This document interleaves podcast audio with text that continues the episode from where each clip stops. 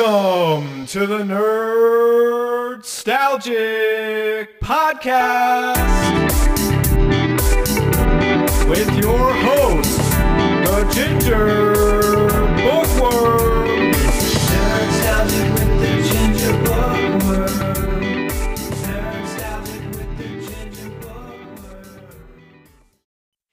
Howdy beans, and welcome back to another exciting episode of the Nerdstalgic podcast with me, your host Luke, as per usual. I'm hoping you're all well, as per usual. Today we're going to have a really um, fun and interesting episode because today, oh well, not today, yesterday, um, well, depends on when you're listening to this technically. Um, I finally got round to watching the new Batman movie, Robert Pattinson. I know it's taken me a very, very long time, and I do apologise for that. I'm not a true Batman fan, I know it's all right. You send me all the hate that you want. It's okay. I can take it. I'm a big boy now. Um, before we get into that, just want to say um, follow me on Twitter for all updates and anything, so you know all the things that I'm doing, all things I'm watching, all things I'm reading, all that jazz. Um, it's nerdstalgic underscore pod on Twitter. Follow me there. If you're listening on YouTube, don't forget to give me a like, subscribe, comment, and you know all that jazz. Really, really helps out a bunch. So yeah, into it. So as I said, I'm going to be talking about the Batman movie, Robert Pattinson. Um, but before that, I want to do a bit of a story time. Um, first part's not that interesting, really. Well, it, it might be. Um, the second part is is quite a bit more interesting, a bit more in depth that I wanted to mention before we get into the actual review. So to start us off, um, I wanted to say, well, wanted to give you the reason as to why I haven't seen this film up until quite recently. Mainly because I've been busy. Um, I, as you as you know, when um, I did my yearly wrap up episode and when I did my one year anniversary episode, and I went through all the things that I'd planned. I had planned to buy the DVD of the Batman. I wanted to get it on Blu-ray. Never got around to it because the whole idea was that I was going to do a Batman month, and so I was going to do um, the first ever Batman sort of movie, um, which was the Tim Burton, Michael Keaton, and I was going to go from Michael Keaton all the way up um, to sort of modern day Batman and kind of rate all the Batmans to see how who, who's the better Bruce Wayne, who's the better Batman, you know, who, who's more gadgety, who's more um, sort of what's the word I'm looking for? Um, more physical, you know, because like you'd say, like Ben Affleck is a good Bruce Wayne, you know, and I would say that um, Michael uh, Michael Keaton is a good Batman. You know what I mean? So I was going to do something like that, but I never really got around to it. Maybe you know, in season two we can get around to doing that, and I can kind of bring in my thoughts and feelings on this movie, and we can still do it. But that was my original plan. But obviously, I took a big break during the summer. Then when I came back, it was like E3 and all that, and loads of different gaming news and video games and other sort of films came out. So I never got around to it, sadly. But I figured, starting off season two, I'm going to put things right, and I'm finally going to get around to watching the Batman. So here I am.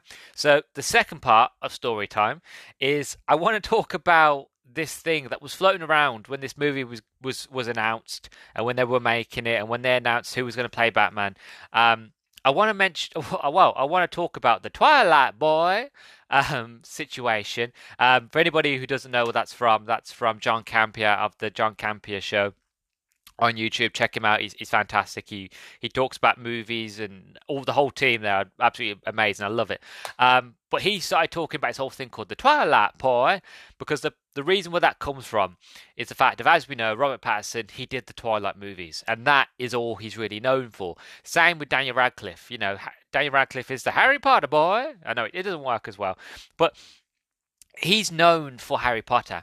So what Daniel Radcliffe did is that after Harry Potter ended, he went off and reinvented himself. You know, he did Swiss Army Man, where he basically played a corpse that all it did was fart. He didn't really do anything. He just played a corpse, right? Fantastic movie, really great indie movie. Highly recommend that people go out and watch it. Um, but it was one of them things that he just wanted to do something that wasn't Harry Potter, and it was. And then he went on and he did a movie. I can't remember what it was called. It was a fantastic film. Um, but Daniel Radcliffe went off and he did a movie where he played a undercover cop um, in a white supremacist sort of um, gang, really. And that was really hard to watch because I grew up watching him in Harry Potter and some of the, the themes and some things that he has to do um, is really sort of out, out of comfortability. But again, that's kind of the point. He went, I don't want to be Harry Potter. I don't want to be known as Harry Potter. And he, he's gone on and done a lot of great roles. Um, I think the last city, the last movie I saw him in was called The Last City of um, something I think called The Lost City or something like that with um, Sandra Bullock and Channing Tatum. Fantastic movie, really really funny. He plays the villain in it, really does it really really well. And now he's playing Weird Weird, uh, Weird Al Yankovic. You know what I mean? So he's reinvented himself. You know, so he's still known as Harry Potter boy, but you know he does other things as well. And I think that's what Robert Pattinson wanted to do because, you know, he was in Harry Potter as Cedric Diggory. Spoilers, he dies. And then not long after that, he got picked up to do Edward Cullen in Twilight, and obviously we all know how big the Twilight movies were, and how basically how much they became a bit of a joke, really, in cinema as they went on. Even though I'll be honest, I quite like the Twilight movies. I've never read the books, but I quite like the films. You know, I will admit they got a bit sort of cheesy as they went on, but again, so did the books, according to my sister. So, you know, who could say did the movies get cheesier, or did they just follow what the cheese that was already there? You know what I mean? Um, but I don't understand this whole sort of what people was coming about the whole Twilight boy. Like, yes, that's what he was known for, but he's done a lot since. But the problem, I think, the issue is, and it is a bit of a problem as well, that the reason people still think of him as the Twilight boy because a lot of the things that he did after Twilight were not big blockbuster movies. They were very small indie movies. Like you wouldn't know about them unless you was a movie fan. You know, for example, a few highlights, right? So he did The Good Time, which is a really, really fantastic movie. Um, him and his brother, um, his brother's disabled, and that he and his brother basically, I think if I remember, they rob a bank, and it's kind of like a it's it's like a life piece. It's like it's like a slice of life sort of piece of like we only meet these characters at this one point in time, and as the story progresses, we realise where it's all gone downhill. Why Robert Pattinson is looking after his disabled brother, why he ropes his brother into do, doing these crimes, and why he's um, having to do these crimes in the first place. You know, it's it's a very interesting, fantastic movie, and Robert Pattinson does a fantastic job. Literally, he he disappears into the role where you just forget that he's Robert Pattinson, that he is this character. It's a fantastic movie. Again, it's an indie title. Not many people would have heard of it, but highly recommend going out and watching Good Times. It's a fantastic film. He did another movie that I really really liked um, called The um, Lost City of Z. I've read the book of this by David Graham or Graham. I can't, I can't remember how you pronounce his last name. Um, but the premise of the book and the movie is kind of based off a true, well, it is based off a true story, really. But some some of it is a bit more, you know, cinematic fluff, uh, mainly because filling the gaps, the parts that we don't know. Um, but basically, the book follows a guy called Percy Fawcett, who was an English explorer, and that he went off into the Amazon multiple times and he used to find loads of tribes. And as he went in to find all these tribes, he'd learned stories about this lost civilization deep in the Amazon. And he went out to go look for it. And the, basically, the book and the film is about um, him going out with his friend and his son to find this city, and they never returned. And then some people say they died, some people say they found it you know, it's it's all sort of up in the air of what really happened. Um, but he was in this movie, and it was only a small role. It wasn't a big role, but again, he you just lost him. Again, he was wearing a beard, so it was kind of hard to tell unless you really like look at his eyes. You couldn't tell it was Robert Pattinson. But again, you lost him in the role. He wasn't there. You know, uh, he did The Lighthouse, which I haven't watched, but I've heard The Lighthouse is an incredible movie. Willem Dafoe. I haven't got around to it yet. I want to watch it now because I've heard how good it is you know, so that's another movie. Again, not very big. Not it's a black and white movie, and I've I've said this before about black and white films or films that are not in English. People aren't going to give them the time of day because it seems old or they just don't want to. You know what I mean? So another movie that people haven't watched that's meant to be incredible that he's meant to be incredible in. Um, I haven't watched the movie Tenet yet, but apparently he was really really good in Tenet. Um, you know, so he's done a lot to to kind of prove himself, not just to sort of us as as viewers as you know fans but also to the industry because again the industry was the same thing if if you got to imagine if you're typecast as the pretty boy and this and this kind of happened with um, Fred, Freddie Prinze Jr. I'm a big fan of Freddie Prinze, but I've I've listened to a lot of podcast interviews he's done and his own podcast as well. And he spoke about many times the fact of he was typecast as the quote unquote pretty boy, and that nobody would allow him to do anything serious or anything action related because, you know, he is quote unquote the pretty boy, and that's it. You can only do pretty boy roles. You can only do the love interest. You can only do the jock. You can only do, you know, what he was doing in most of his movies before he eventually quit Hollywood. Um, and eventually, you know, things started to change. And Hollywood is different now, but again, he's moved on, and he's only quite recently now coming back into doing sort of films again. Um, But again, the same thing happened with Robert Pattinson. He was known as Twilight Boy, and from there he just didn't get a lot of respect. So he went off and he basically rebuilt himself. He did these really indie sort of movies. He showed that he could act. He showed that he knew what he was doing.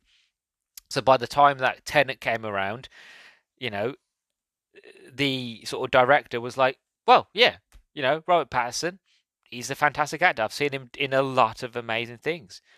You know what I mean? Why why not give him a go? And apparently he was really, really good in it. I haven't seen the movie Tenet yet, but I've heard that movie's a mindfuck. Um, pardon my language. Um, but it's true, you know. So he's proven himself to Hollywood. He's proven himself to the fans. He's proved himself to directors that you know he is a serious actor. He should be taken seriously. And here he is now playing the Batman. Now, obviously, the reason I bring this up is just to kind of let people know that you know I had that same sort of thought when I first heard of um, Robert Pattinson being sort of cast as Batman. I was like, Robert Pattinson, really? Twilight Boy? I you know I had the same thought, and it wasn't until I thought, well, actually, second, all the films I've seen him in, he hasn't you know done anything like Twilight in a very long time. It'd be unfair to judge him. So when I probably sat down and thought about it, it made sense. And now I've actually watched the film, it makes tons of sense that this guy can act. He knows what he's doing. He's a fantastic actor. Uh, Matt Reeves does a fantastic job with the cinematography, um, with the direction. Uh, Andy Serkis, you know, everything in this movie is just incredible. Um, so.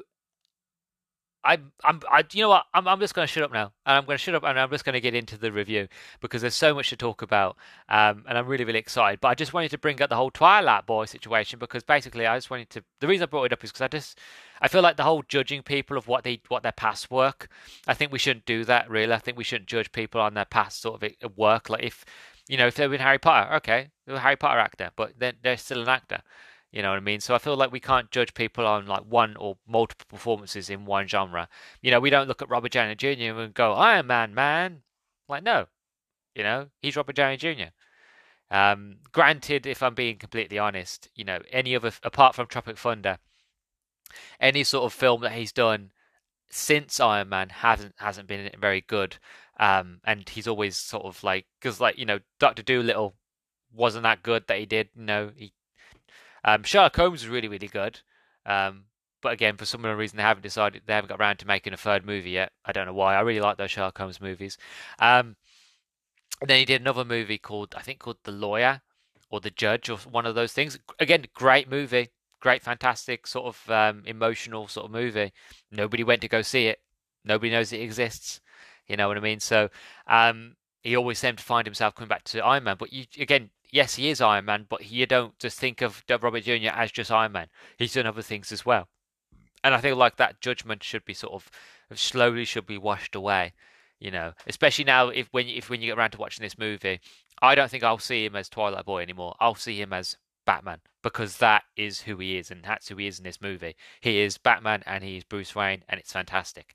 Emo Bruce Wayne, emo Batman. But then again, if you know Batman, Batman is an emo. Batman is a very depressive soul.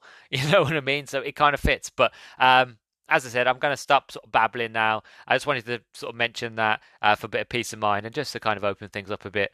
Um, and just make you guys aware that I know he was Twilight Boy, but he's different now. He's better now. Um, so yeah, so uh, let's get into the review, shall we? All right, guys, let's get into it.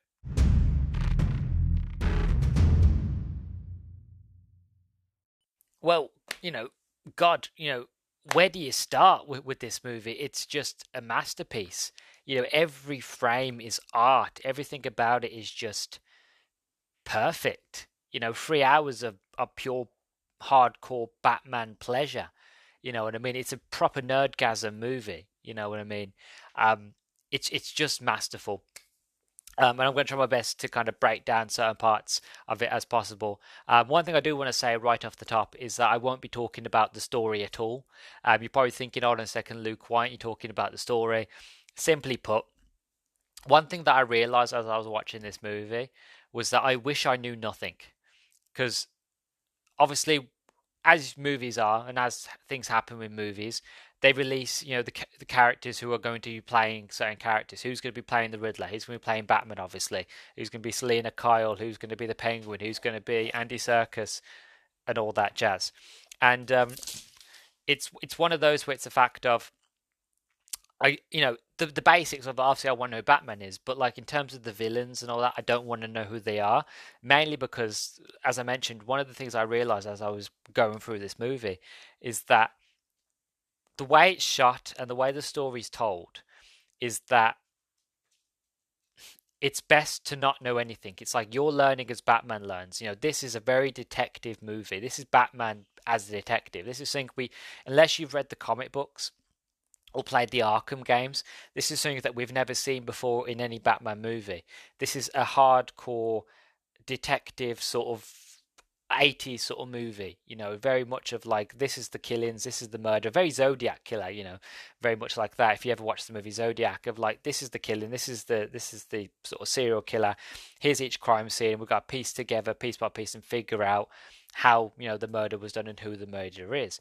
Um, and the enjoyment of that sort of narrative is that the less you know, like if you don't know who the, who the actor is portraying the Riddler, it's even better because that means every single suspect is a suspect. Every single person is a suspect. You know what I mean? Like you, as you are basically put in the same shoes as Batman. You are along for the ride of like everybody that you see, like Batman, is a potential suspect. You look at everybody, you suspect everybody. You think everybody's up to something. Especially there's this one scene where um, it's in the trailer, so it's not really a spoiler. Um, there's this one scene where there's a funeral, and um, Bruce Wayne, Robert Pattinson, you know, as Bruce Wayne, not as Batman, walks through this procession of people, and he's looking about left and right constantly. Like he's, he's, you can tell he's surveying everybody. He's looking at everybody. He's questioning, are they, uh, what's their motives? You know, who, who's there for good? Who's there for bad? Who, who's emotional? Who seems suspicious? You know what I mean? And it plays on that. It plays on that sort of those mind games of like you are basically the detective you've got to figure out who the riddler is. And i feel like if you know who the actor is playing it it kind of ruins that tension because then you're, then you're looking for paul dano who is the guy that portrays uh, the riddler in this movie. You're not looking for the average joe you're no longer looking, you're no longer thinking, well, you know, it's, it can be anyone, but well, no, it's not because none of these people here are Paul Dano. And I think that's the kind of issue. And it's the same with the stories. The fact if you go into this story knowing anything about the story other than it's a Batman story and that's it's detective and the Riddler's involved, I feel like it kind of ruins it. Um, I was somehow I was very lucky to stay away from any sort of major spoilers obviously I know about the few major spoilers because that big sort of um, I won't say what it is, but you if you listen to this, you probably saw it. It was released not long after the movie was released. Um, I think Matt Reeves or somebody leaked um, a test footage that was done with a certain character um, that they didn't end up using in in, in the film. Um, but even so, I still found myself enjoying this movie. I'll be honest, it's three hours long, so I, it did take me a while to kind of watch. I had to watch it in stages. Um, you know, I would watch it for a bit, take a break, go do something, come back, watch a bit more, go away. And like for some people, they can't do that, but for me, like it, it worked out so much better because I, I have such a busy schedule. I've got things to do for volunteering, and I've got um, you know my own sort of hobbies and my writing and uh, want I want to spend time reading and, and, you know something. So I can't always have so much time sitting down watching a three hour long movie, so I had to watch it in segments. Um, but even so, I still got the full enjoyment of it. Um, but the reason, coming back to the reason why I'm not talking about story, is I feel like the less you know about this story, the better. Um, there's uh, one thing I will tell you. This is basically Batman Year Two. Um, so this is a Batman that's been doing the role for two years now. Um, so he's not really a, a, young being. He's a bit more sort of mature being. He kind of knows the layout and who he is and what he's doing. Um, but he's still very green. He's still very new to the sort of the Batman role that he, the persona that he's put on himself. Um, so he, he's he's very brutal. He's very very brutal, and I love that. I love a Batman that's brutal. Um, ben Affleck did a really good version of, of that Batman that was just brutal, um, and I love to see it. Um, there's no sort of origin. There's nothing like that. There's no sort of like seeing his parents die because it's the same thing with with Spider-Man, and I'm kind of reason why I'm glad they didn't do it in the MCU in those movies is because how many times have we seen you know Uncle Ben die? How many times do we have to see that? You know what I mean? It, it was heartbreaking the first time. You know, I don't want to have to watch it again for a third, fourth, five, fifth time. You know what I mean? And it's the same with with Batman's parents. How many times have I seen Batman's parents die? You know, and I've seen it many times in the comics. I've seen it many times in games, in in the in TV show, and in, in movies. I, I'm done. You know, I don't need to see it. I know the story, and even if you're not a Batman fan, you know his his his origin story because of how many Batman movies we've had. You know, in the last 10, 10 even 20 years you know what i mean even more you know from the 80s with michael keaton like we know batman's story so we don't need to see that so this one put plonks you in straight in the deep end really of like this is a batman he's two years into the job um and there you go go for it you know what i mean um and I love it. I love that being thrown in the deep end because, again, like I said, I'm a hardcore Batman fan. I know the ins and outs of Batman, you know. So again, for me, I don't need to know to rehash it. I just want to get into it. And this movie does get into it, and it gets into it almost straight away, really. Proper hardcore. Um, he just beats the crap out of some kids because, you know, they were trying to mug somebody. Um, it's fantastic. I know it's weird to say, but you know, if you're a Batman fan, that's what you want. That's what you go there for, and that's and Matt Reeves constantly provides that. You know, I mean, and even like I said, even if you're a casual fan, you don't need to know Batman's origins. You can go in this and just be like, okay, this is a different Batman but uh, you know, and enjoy it. Um, so that's why I'm not going to talk about the story, is because I don't want to spoil it for anybody. Um, anything that I say in this film about this film could spoil it, even if it's a non-spoiler sort of thing. It's one of them movies where it's like it's a detective film, and it's better to go in knowing knowing nothing. So obviously, even though I know I'm late, this movie came out last year, and there's a whole high potentiality whoever's listening to this has already watched it. But if you've already watched the movie and listened to my review, then you would probably understand what I'm what I'm saying. If you listen to the review and you haven't watched the movie, then I do sort of implore you um, to go off and watch the film because I won't be talking about any sort of story, and I know that might probably lose me um, some listeners. People might shut off at this point, and I understand that if that's what you want to do, that's completely fair. But during as I was watching it, it just sort of made sense to me of like if I talk about anything in this movie, it's just going to be spoilers and it's going to ruin the whole detective sort of discovering things out. So I just decided not to. Um, so I do apologise for anybody who came to hear about the story. Um, but like I said, it, it's it's out now on DVD. It's on streaming. Um, if you're living in the UK and you have Now TV, it's free. So go give it a watch there. That's where I watched it. I watched it on Now TV. So you know, it's available everywhere. Definitely go check it out. It's a fantastic masterpiece movie, and I will say probably one of the best Batman movies I've seen in a very long time. Like I said, I know I keep bringing up Ben Affleck. I like Ben Affleck's Batman, but he wasn't my favorite Batman. I liked him for the brutality, but I didn't really like his Batman. I liked his Bruce Wayne, not really much of his Batman. Um, but that's neither here nor there. That's you know a different topic for another day. Um, uh, next thing I want to mention is that how beautiful this movie is. Like I mentioned, this movie is a masterpiece, and I don't just mean it in the fact of you know the story. This is this movie is art. You know, this is like obviously I know it's a weird comparison if you watch this movie and who I'm going to compare it to, but I'm a big fan of Wes Thomas Anderson. Wes Anderson, um, I love his movies. Um, each one of his film is basically an art ex- exhibition of cinema. You know what I mean? And that's how I felt while I was watching this. Every scene, every single like if you could you could watch this movie in frames, right? And every single frame you could use as a poster for not just for this film, but generally just as just decoration. Every single thing, every shot is artistful. You know what I mean? Everything just feels straight out the comics.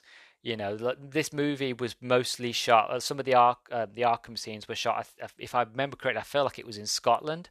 I want to say Scotland, um, or it was Cardiff. I think it was Scotland, but like it, some of the shots was were filmed in England, so there's some merging between English sort of architecture and sort of the New York sort of you know Gotham sort of architecture, and I like that. I like that sort of mixed together.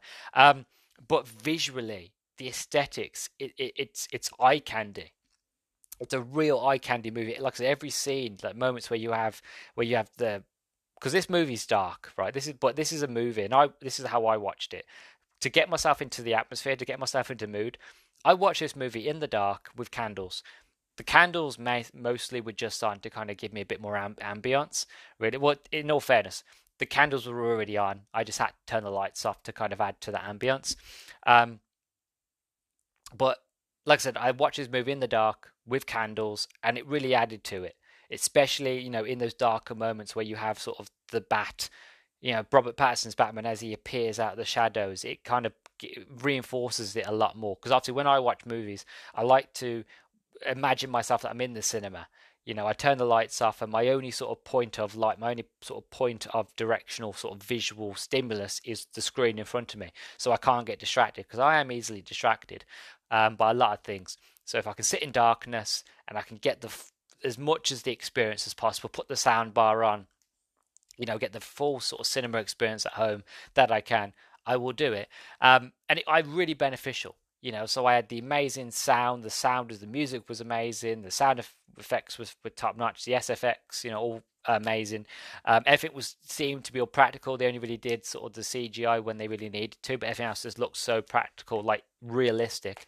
Um, even the moments that were meant to be horrific, whenever you had like the Riddler and you would see his crime scenes and the masterpiece that he would leave behind for Batman to solve, and you see all the different sort of bits of scribbles of writing and um, bits of like blood that had been saying, you know, certain phrases and bits of newspaper clippings and all that. Like everything was just artful. Everything just looked like art.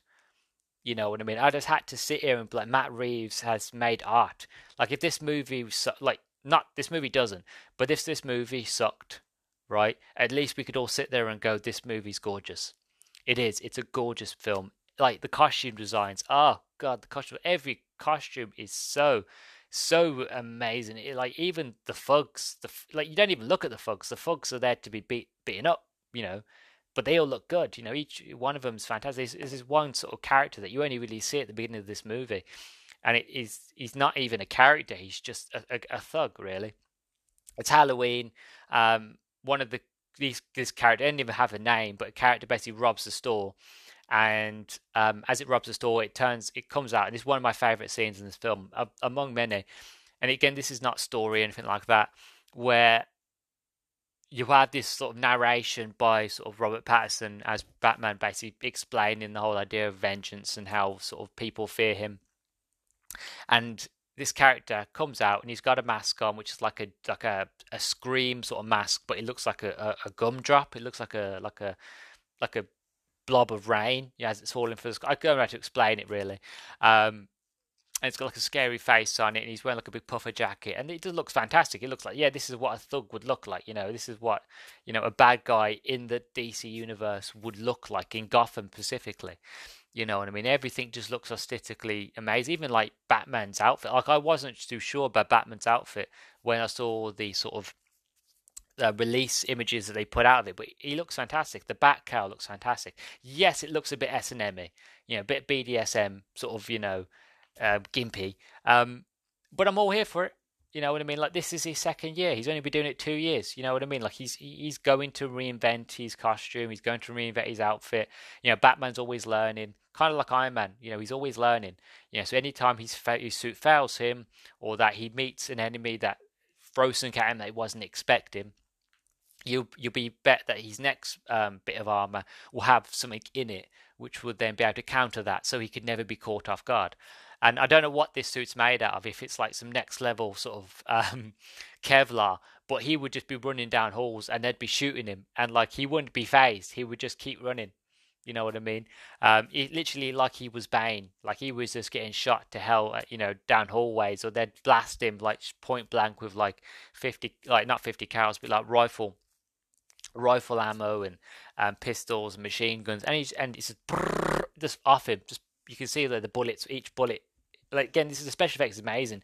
How each bullet you can tell each one where it hits where it hits him. It just flakes off. It's big sparks and oh god, this movie's just gorgeous. Three hours of just sort of Batman porn. I love it. Uh, I'm, I'm, literally it, it's such a gorgeous movie. That that that for anything is is my favorite part of it. And just how beautiful it is, you know. And again, that scene where like he's talking about you know how since he came onto the scene, how villains fear him, how just the idea of him, the concept of him, they all they all fear the dark now, and it's this beautiful scene where where each sort of there's little scenarios of different sort of villains, different thugs doing things in Gotham that obviously they shouldn't be doing. Um, some of them are robbing stores, some of them are mugging people, some of them are spray spray painting on like banks and stuff like that. And they see the sign in the sky. It's that sign of like the bats out, time to you know stop what we're doing, get back, and you know stop being a pleb. You know what I mean?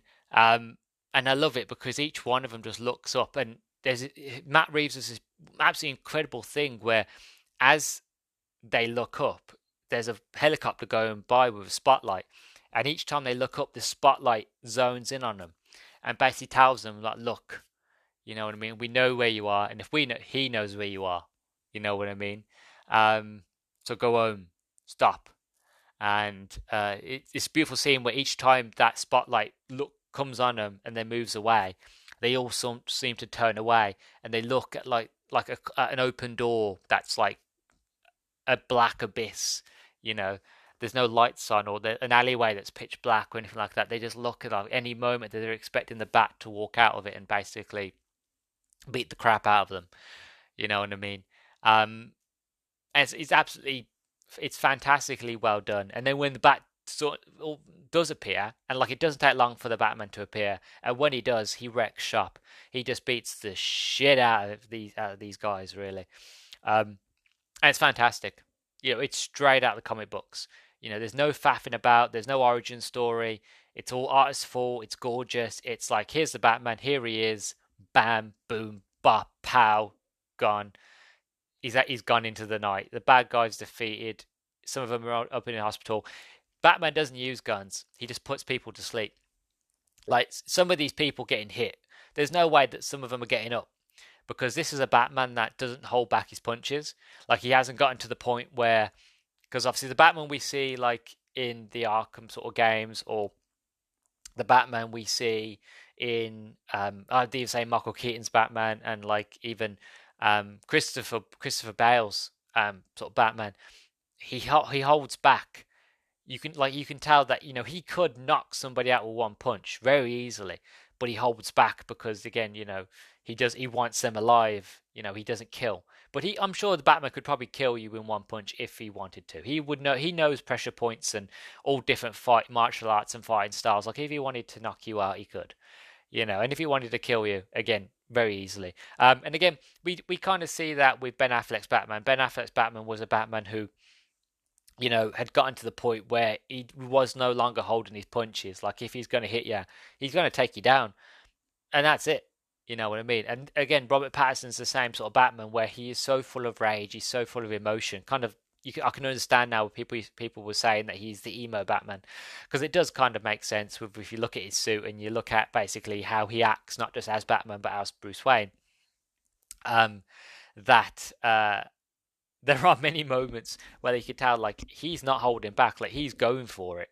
Like every hit should either be a knockout or serious brain damage. like there's there's there's multiple scenes where he's on top of, of guys and he's just punching them in the face. And I'm like, I, how how hard he's hitting them and how fast he's hitting them. They've, they, you know, they should have no teeth left, no teeth, no nose, no face. He should have concaved the skull, but obviously he doesn't. But that it's just that fact of like you could think like he's punching multiple times in the face. There's nothing left of that guy's face. That guy's face is biscotti. His face is bolognese. Okay, you know what I mean? It's mincemeat. There's nothing left. You know, it's bone dust mixing with what left of the brain and the eyes. You know what I mean? It's just mush. Obviously, it doesn't happen. They get up and go, oh, and then they run away. Um, that's why we people say he's not dead. He's just sleeping. you know what I mean? They were sleep sleep bullets. You know what I mean? That was a sleep sleep knife. Whenever like Batman, it was a skit on YouTube where we were like, they, they I think uh, Patton Oswalt was in it. He played the uh, Penguin, and the Batman basically come in, killed all these um, henchmen, and he threw uh, a batarang, and there's like that guy's literally bleeding. There's a bat, there's a batarang in his neck. And he's like, no, he's not. He's not dead. He's just sleeping. I don't use guns. it's very it's very campy, very cheesy. I love it. Um, but yeah, you know this this is a fantastic performance um, by Robert Pattinson. Completely, absolutely, completely, just mwah, beautiful, beautiful, beautiful. Um, that he's obviously, as you imagine, you know, this there are a few standouts, and obviously Rat Pattinson is one of them. Um, we can, I don't think we can no longer call him the Twilight Boy. He is Batman now.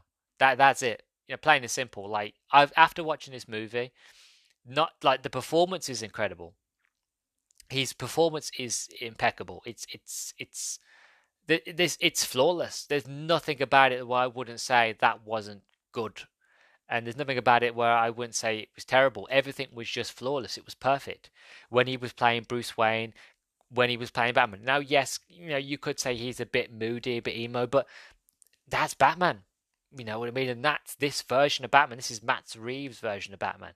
He is very brooding. He's very sort of emo-ish. He's still a very young sort of Batman. He's only been doing this for two years. He's still learning. You know, he's learning to again, like I said, pull back his punches. He's learning basically how to be not just Batman, but how to be Bruce Wayne and how they're ba- how they're still converging. You know, he, this is basically this is a Bruce Wayne that hasn't realized that he needs to be both Bruce Wayne and Batman because there's places that Bruce Wayne can go where Batman can't, and vice versa. There's places where Batman can go but Bruce Wayne can't. You know, he hasn't learned that, so his personalities are basically one in the same at the moment. So I would assume by the time we get to Batman 2, because there will be one. I know there I know there have been talks to to make a, a second one. Hopefully by the time we get to Batman 2 or whatever they call it, um, he's sort of learned to when he's Bruce to lighten up a bit, to be the playboy, to be the philanthropist, to billionaire, that word. You know what I mean? Um, and then when he's Batman, then he can be sort of the vengeance. He can be the emo, you know, that sort of thing. Um, but you know, that's just nitpicking. But even if to nitpick, I'm still not dogging um Robert Pattinson's performance. Robert Pattinson's performance is impeccable. It's incredible. Um, he is now Batman. He's not Twilight Boy. He's Batman. He's vengeance. You know what I mean? And that's the way he will be now in my mind. Simple. But like he did Twilight, yes, but that's Batman. No, you can't change that in my mind. Um, others I want to mention is Paul Dano as the Riddler.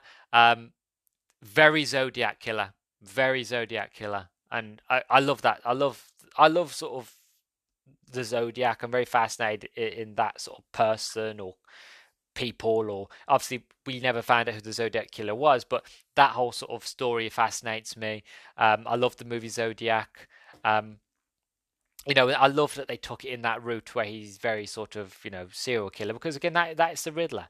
You know, we've had the sort of campy, sort of jokey Jim Carrey Riddler. You know, um, we've had sort of the again jokey but somewhat serious Riddler um, in the Gotham TV show. This is a more sort of realistic sort of um, Riddler of like if the Riddler was to exist, this is what he would be like. Obviously, exaggerated in some parts, but so so, you know, this is kind of what a person could be led to if they had if they went down certain paths or certain things happened in their life to kind of get to those sort of avenues. Um, I've said for a, a long time, and I mostly said it very quietly because nobody's listened to me. Paul Dano is an underrated actor. There's not a single movie that this guy hasn't been in where he hasn't been a standout in every single scene he's in. Like he's he's let's I'll give you an example, right? He's in a movie with Tom Hanks and um, Cameron Diaz called Knight and Day. He's not in it a lot. He plays a character called Simon. Um, you mostly see him more more so at the end, right? But even though you don't get a lot of him, you still remember him because his performance is that well. You know, I don't remember a lot about that movie, but I remember Simon. I remember his name. I haven't seen that movie in years, but I remember his name, Simon, and who he is, and that he's an intelligent bloke who invented a brand new battery that's meant to revolutionize the world. You know what I mean? I haven't seen that movie in a long time. It's not really that great of a film, but I remember Simon because of Paul Dano. You know what I mean? And that's the point I'm trying to sort of convey here is the fact of every single film this guy's in, you remember his performance because he is a master. He's an underrated actor. And anytime I watch a movie and he's in it, I stop and I pay attention because this guy is creating art. You know what I mean? Um, he is incredible. He really, really is. Like one of my favorite uh, movies he's in. Um, oh God, what I think it's uh, Prisoners with uh, I'm trying to remember Hugh Jackman and Jake Gyllenhaal. Um, that's a fantastic movie as well. Oh, it's so good. Another movie to watch. Um, but Paul Dano's in that film, and he doesn't he doesn't have much. He doesn't say a lot. He doesn't do a lot. It's what happens to him in the film. I won't spoil it for anybody who hasn't watched it, but it's what happens to him in the movie where you're like, Jesus Christ, this guy, you know, performance is just like the whole that movie's good. Again, another underrated sort of movie that doesn't get talked about a lot. The whole cast is really good in it, but Paul Dano, mm, chef's kiss. You know, this guy, um, again, when it when it was announced that he was going to play Riddler, a lot of people joked, "Paul Dano, who's that?" And I'm like, "Do you guys not watch cinema? Are you not movie fans? Do you not know how good of an actor this guy is? This guy is incredible." You know what I mean? And it was another one of those where people heard like um, Robert Pattinson was going to be Batman straight away. It's Twilight boy. You know, nobody gave Robert Pattinson a shadow of a doubt because they only knew him from Twilight. You know what I mean? It's the same with Paul Dano. Nobody gave him like people laughed, but those that knew, those that knew what Paul Dano could do, was not surprised. And when I watched this movie, I was like, I'm not surprised how good this performance was. He scared me. You know, there's there's a scene right at the beginning when he just appears and he just stands there. He just stands there. He doesn't do anything. He just stands there, semi darkness, semi sort of in the light. You only get an outline of him, but it's terrifying. It's absolutely terrifying. But he does such a fantastic job in this film. You know, uh, there are times where, like, if I didn't know it was Paul Dano, when he's wearing the mask, I wouldn't know who he is. He masks his voice so well the, the the voice he uses when he's got the Riddler costume on is so different to his actual voice. So when you actually see him as you know his character as as Edward, um, without sort of the costume when he's you know at the end of the movie, um, he has his voice back, and it's like that. It doesn't seem like you were just that person, that costume, but it was. It was the same person and his performance, you just get lost in it. Generally, it's the fact of, oh, wow. And again, it's, it's back to what I was saying about the story. It's the fact of, I wish I didn't know that Paul Dano was in the role because that would have been such a treat to kind of get to the end of, of the film. And that reveal of, like, it's Paul Dano, I was like, what? Wow. You know, because it would have been more impactful to me as as a fan of cinema and as a fan of Paul Dano. It would be like, that, this guy's good. And this guy is good and I feel like he should. I feel and hope now he'll be on more people's radar. I really, really do because he's just an impe- impeccable actor. He really is. Um, and the the last sort of standout, like this is just, uh, I've only got three here, like three people I wanted to mention because they simply blew me away. But the cast, like everybody in this movie, everybody to like to like background actor, like well, not even background actors, but like the the like the penguins sort of um thugs, all the way up to like you know Batman and sort of you know Andy Serkis as sort of um as uh oh god I forgot his name now Alfred you know what I mean um everybody who's in this movie is perfectly cast. Nobody's cast wrong. Everybody does a fantastic job. Um but I wanted to mention the, these three people and, and like the last person I wanted to mention um is Colin Farrell as the Penguin. Now, if you watch this movie and you don't know that's Colin Farrell, you will not know that's Colin Farrell because it doesn't sound like him, it doesn't look like him. Now, granted that he's put prosthetics on, and you know, but usually, even with prosthetics, you can still tell that's who they are. Like with the Grinch, you know, Jim Carrey sat for I think it was like eight hours in sort of a, a special effects chair for him to be turned into the Grinch but you can still tell by looking at his eyes, looking at his facial expressions, that that's Jim Carrey, right? Even all that under all that makeup, you can still see Jim Carrey because it's still Jim Carrey's mannerisms, it's still Jim Carrey's sort of facial expressions, and it's you can see it in his eyes.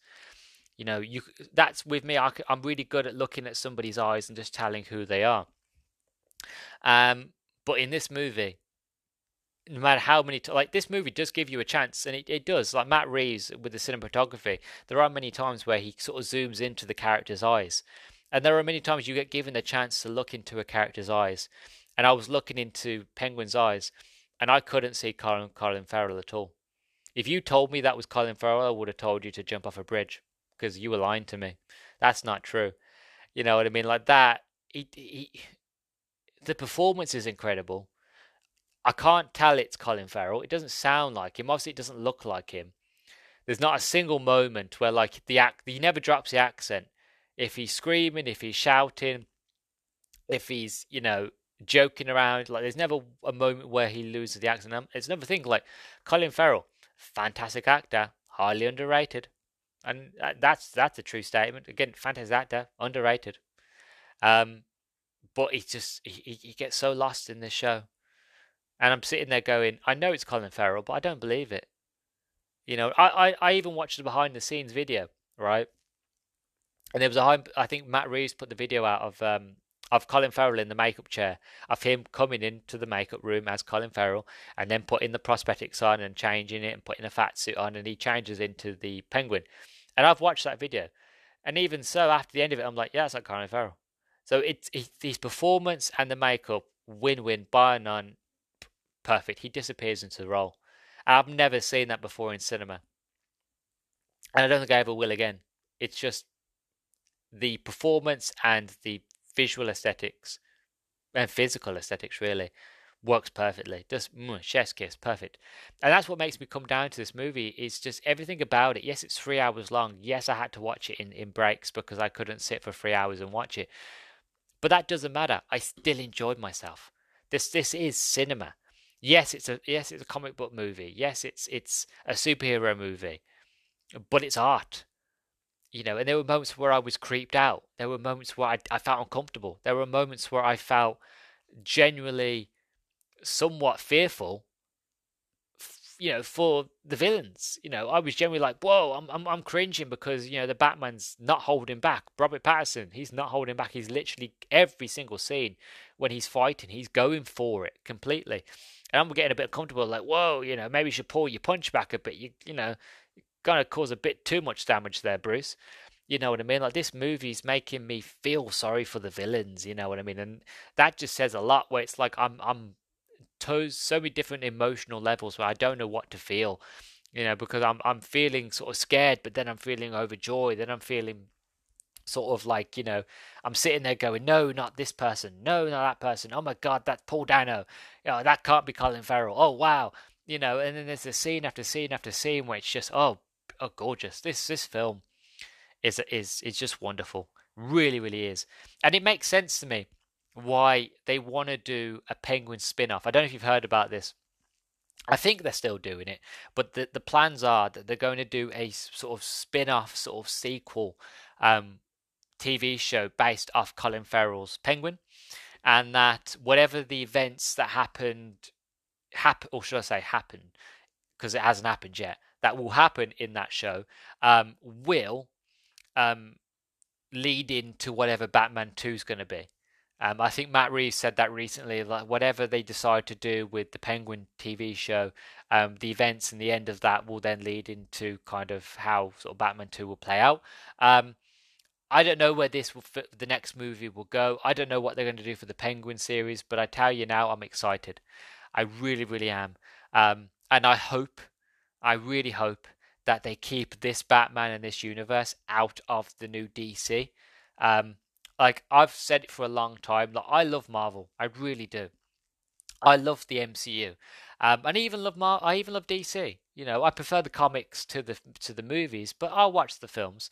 Um, but even so, like I love what they're doing, but I feel like when you decide to do a sort of universe, the problem is every film after that, after the next, has to kind of conform to what you what plots and what stories uh, beats you've already sort of laid out.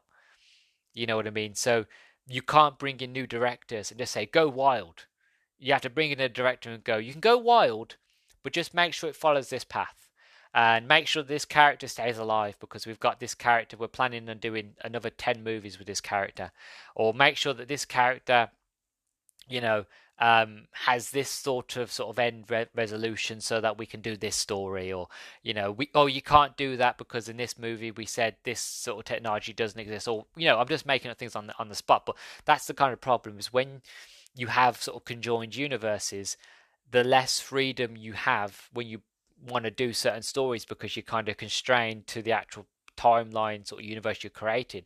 Whereas in the comic books, the way they, they dealt with that, where they did Elseworld stories, you know, you, like for example, you couldn't do in the modern uh, MCU, or you couldn't even do in the modern DCU, for example, um, sort of the uh, Batman's. I can't remember what it's called, but the story where Superman basically instead of landing in America, um, he lands in in Moscow, in in Russia, you know, during the Soviet era, and he becomes a completely different character. You couldn't do that in the modern or sort of DC sort of films because it just wouldn't work. It would confuse people, and you know, it would still be a Superman movie, but it would be all Russian, and it just wouldn't work.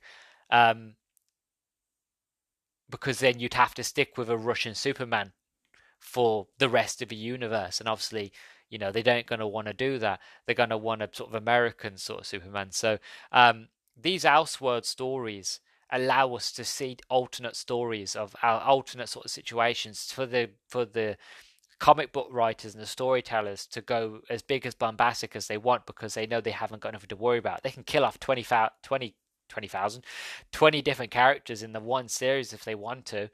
It's got no, it doesn't matter because, you know, it's got nothing to do with the overarching story they're going to tell. You know, one of my favorite stories is Old Man Logan because in that story, a lot of people die. You know, a lot of superheroes are already dead and a lot of the heroes and villains that are already alive, they die. Doesn't mean anything. You know, I know it doesn't mean anything. You know, when certain characters die because I know that it's that's not part of th- this world, or it's not part of this sort of um, storyline that I that I'm used to.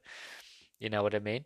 Um, and that's kind of what I mean is the fact of I like these Elseworld stories, these sort of these different sort of slices of life of like this is Batman, but this is Batman. You know, this is not Batman in the DCU. This is just Batman in Gotham. That's it. And it was the same with the Joker movie. This is a Joker movie. This is nothing to do with Batman. You know, a lot of people said, "Oh, well, you can't have Joker without the Batman." No, no, no, no. You, you can. And it's been done many times in the comic books as proof, um, and it's it's proven. Like, I think didn't Bat didn't the Joker make like a billion dollars at the box office? You know, you know, I'm sure that movie made a lot more money than people thought it would, and they're making a sequel now. Um, it's going to be a musical. You know what I mean? So I love these sort of stories where they go away from sort of the overarching universe and just tell a story. That's all you have to do. You know, I would love to see uh, Superman Kingdom Come as its own story. Would we ever see it? I don't know. But I would like to see the Kingdom Come story with an older, more mature, sort of older sort of Superman who, you know, he's been doing the job for, for decades now. He knows what he's doing. He's a veteran, you know, and to get that Kingdom Come story, I'd love that, you know. But if you was to do that in a universe, it would you would take you multiple movies and multiple story threads you'd have to sort of sew in into other films and with other characters to really get to that point because that is like a Thanos level level sort of Kang of the Conqueror sort of moment. Um, whereas if you just was like, we're just going to do a standalone Kingdom Come movie, it's got no ties to anything. Like you could bring in a brand new Superman, you could bring in a brand new cast. You know, um, it doesn't have to match with whatever Superman you know James Gunn decides to choose. You know, because a lot of people are saying now with with this Batman movie with Robert Pattinson, well, is Robert Pattinson part of the new DCU? Obviously, we don't know yet. I really hope it's not. I really hope that uh, sort of um, James Gunn comes out and say, no, no, we're doing our own Batman, because what that does, that leaves it free to being like, this is the DCU, EU, or whatever they want to call it, Batman. You know, let's say, for example, it's Jake Gyllenhaal. This is Jake Gyllenhaal. This is the Batman for the DCU. But here's the Robert Pattinson Batman for the Matt Reeves universe. You know, two, two, two, two characters exactly the same, but in a different universe. And, you know, one's like an 18, for example, and one's family friendly. You know what I mean? Um, that's you know, and that works. And I feel like I, that's what I'd rather see, and I'd like to see them do that with with other characters. You know, I'd like to see a hardcore, grizzled, old Superman. You know, kind of like you know a Superman that, that kills. I'd like to see that. You know, and they they tried to make a horror movie out of it, which wasn't a Superman movie, but it was kind of like the Superman sort of story. Um, I can't remember what it was called. I think it was by Sean, Sean Gunn's brother. I think he wrote it and directed it. But um, the the point is I'm trying to make is the fact of as an Elseworld story, as as a Batman story told on its own or anything else, it works perfectly. And whatever they decide to do next, I'm up for. You know, as long as they keep it on its own, great. You know, they've already hinted that there's, there's other characters going to be appearing, which is fantastic. That means again, whatever they decide to do with the with like other characters, you know, other Batman characters in the Rogues Gallery, if they want the same, if they wanted their own Riddler, they can do it. They could have Neil Patrick Harris if they wanted to, because I know a lot of fans have been asking for Patrick Harris, Neil Patrick Harris, should I say, um, as the Riddler. So they could have that. They could bring him in as, as the Riddler to the Jake Gyllenhaal Batman. You know, the options there, and I, I love that. I love that idea of having two slices of cake. I, I love both slices of cake, and I'll eat both of them, but I'm like that they're separate. I got my chocolate cake over here and I got my strawberry cheesecake here. I love both of them, but I don't want them together because that's too much. That's sickly. You know, but on either sides of the table, I can eat in and out. Well, you know, oh, I fancy a bit of cheesecake. Oh, I fancy a bit of chocolate cake over here. I can decide. I like having the choice. Whereas, when it, if it's all together, it's a mush. It's really sickly, oversaturated, and I'm like, well, I kind of liked it when it was on its own. You know what I mean? Like I don't. I'll eat it, but you know, I'm going to be sick. You know, it's too much, too rich. Um, and that's the point I'm trying to get at here is the fact if I just like what they're doing here. So whatever they decide to do with the Penguin show, I'm here for. Whatever they decide to do for the Batman 2, I'm here for. Whatever villains they decide to bring into it, like I like most likely it will probably be some sort of Joker, sort of Arkham sort of thing that they'll do. But I I would like to see a villain that we haven't seen really before. You know what I mean? I would like to see, you know, we've seen Bane. You know, what about, you know, whew, the Mad Hatter? I think the Mad Hatter would work perfectly in the Matt Reeves universe because we've proven with the Riddler that we can go psychotic, that we can go serial killer, that we can go mental, we can go crazy. Who better than the Mad Hatter, you know, and taking Bruce on a sort of Alice in Wonderland sort of hippie sort of you know out of body experience trip. You know, get the back, get Robert Pattinson's you know high on off his head. You know, we've had the Scarecrow. You know, let's get the Mad Hatter in. You know, the whole Alice in Wonderland sort of thing. I think Matt Reeves would do a fantastic job with that. You know, um, there's so many other characters in the Rogues Gallery that we haven't seen portrayed. You know, I want to see a proper portrayal of them, and I feel like in the in the world that Matt Reeves is building, you know, you could you could have the Joker in there, but I don't want him to be the main villain. I would like to be him to be a side villain. If you're going to do the Joker, do him in the third movie. You know, build build up to the Joker.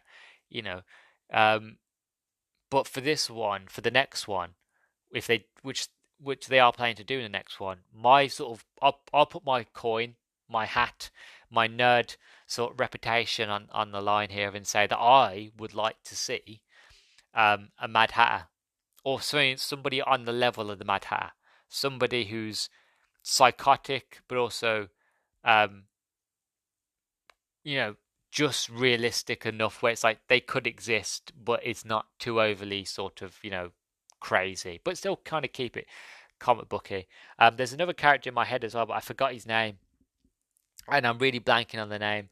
Um, but to give you a description of it, it's an old man and he's got a puppet.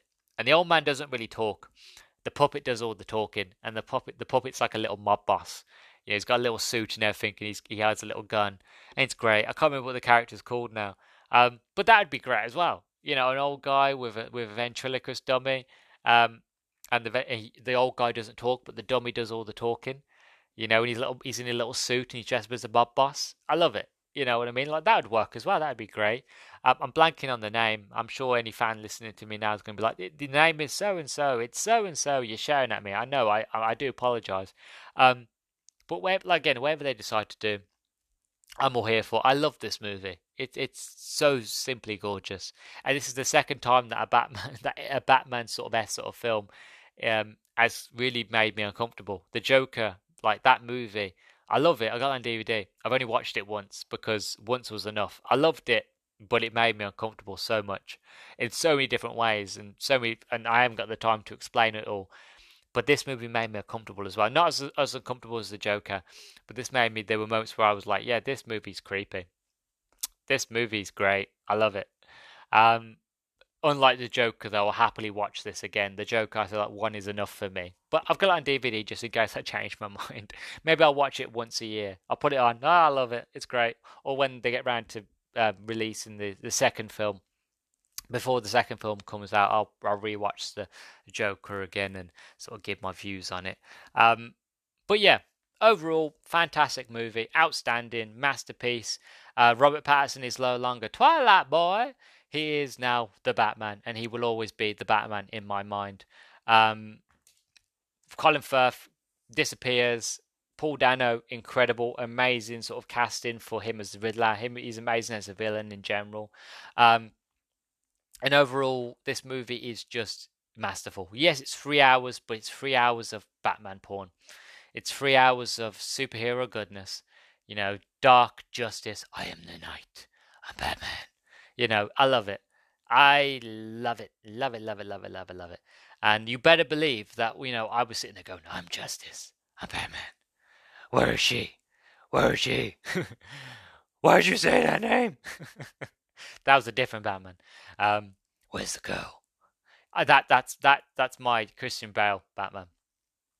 Uh, I practice it a lot, as you can tell. Where is she? I am the knight. I'm not the man that Gotham needs. I'm the man that Gotham. Or is it? Is it? Is it? I'm not the man that Gotham deserves. Or so I assume it was like that. It's been a while since I've seen The Dark Knight, to be honest. Um, but uh, I love it. Where's Harvey? Where is she? Rachel. Ah, why? Sorry, I'm I'm probably blown out somebody's speakers now. But yeah, you know, I'm going to end it now. But overall, before I do, before I get to an ending, before I stop being really nerdy and goofy, um, my final rating for this film is a 10 out of 10. It's perfect. Um, in my eyes, it's masterful. It's it's masterclass. It's it's just every it's it's artistic. You know, it's cinemata. It's cinemat. I'm going to be. I was going to be cinematographic, but that's not a word. Um, it's cinematic. Everything about it is just chef's kiss. You know. Um, so overall, ten out of ten. Watch it. Recommend it. If you're a Batman fan, you'll love it. Even if you're not a Batman fan, it's just three hours of action goodness. You know, it's creepy. It's actionful. You know, there's romance a little bit. There's a little bit of everything in this film. It's dark, it's depressing, but it's you know there are moments of joy and there's moments of like um, revitalization for the character. There's there's something in it for everybody.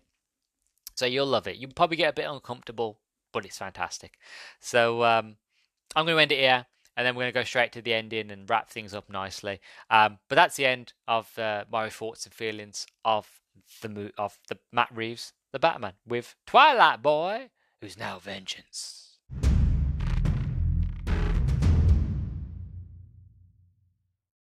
So yeah, Beans, that is it. That is my Batman review. As you could tell, I really, really enjoyed the movie. Um, absolute masterpiece. Robert Pattinson is now Justice. Um, he is no longer Twilight Boy.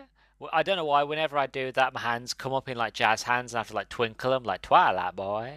I don't know why. um, but yeah, he is now Justice. He is now Batman to me, and always will be. Um, have you seen the new Batman movie? You know, or you haven't, or if I'm being completely honest, most people have mostly likely seen this by now. I am more than likely the last person to get around to watching this movie um, because it was a big deal last year. Like I remember when this film came out and everybody was talking about how good it was. Um, so there's potentiality. Whoever's listened to, who's ever got this far in the review, um, has watched this film so far. So I'm probably just the last one. But if you haven't watched it, you know, um, let me know your thoughts and feelings. You know, I'd happily hear. I want to hear everybody's views. You know, do you agree with what I say? You disagree? Uh, do you feel like you know this movie's not a masterpiece? Do you agree with me that's a masterpiece? You know, all that sort of jazz. Um, let me know on Twitter on my handle, the Nerdstalgic Podcast. Um, you can also find this podcast on Spotify, Anchor, Google Podcasts, Amazon Music Podcasts. You can find me on Audible. You can find me on YouTube, and if you're listening to YouTube, don't forget to like, subscribe, and all that jazz. Really, really helps me out. I'm hoping for season two to reach, um, well, season two, year two. I'm hoping to reach maybe, if I'm lucky, 100. I'm currently at 57 subs, so if we can reach 100 by the end of the year, that'd be fantastic. Um, so, yeah, fingers crossed, you beans are going to help me get there. Um, and yeah, also, if you're listening to this on Spotify, don't forget to give me a rating, a star rating from one to five stars. If you go to my uh, profile, there's a little box of stars, and you can click on that, and it will give you the option of one star to five stars. Five stars again being the best thing you've heard in your life. You love my voice that much. You really just want to go out and take me out on a date and treat me to all the luxury um, amenity uh, amenities amenities um, that you can afford because my voice is just silky smooth.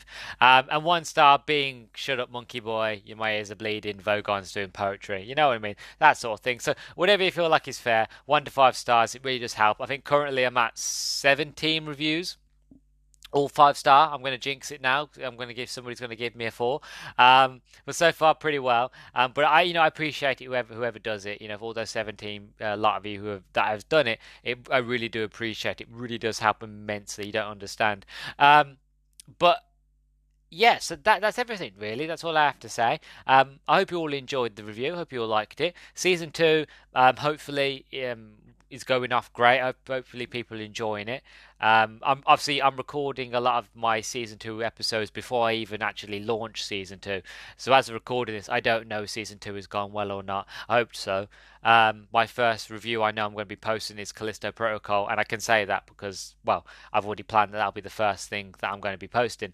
Um, so fingers crossed uh, that's well received. I know it's a bit late, um, but it's still somewhat relevant, somewhat recent, unlike this Batman review, which is like a year late. But I finally got around to it. Um, I've, there's, I've, there's other things I've got to get around to. I've got the new bloody um, uh, Fantastic Beast movie to watch and review, so that be that should be a fun one whenever I get around to that one. Um, but yeah, it's going to be a lot of fun in season two. So stay around, stay tuned, and just hopefully enjoy it. So as per usual, I am Luke, your host, and thank you very, very much for listening to the Nerdstalgic podcast. It has been an absolute pleasure, as always. Um, I love you all, my precious beans, and I will see you, beans, in the next one. All right, beans, bye bye. How many times can I say beans? I said it a lot there. All right, I'm really going now. Bye bye, beans.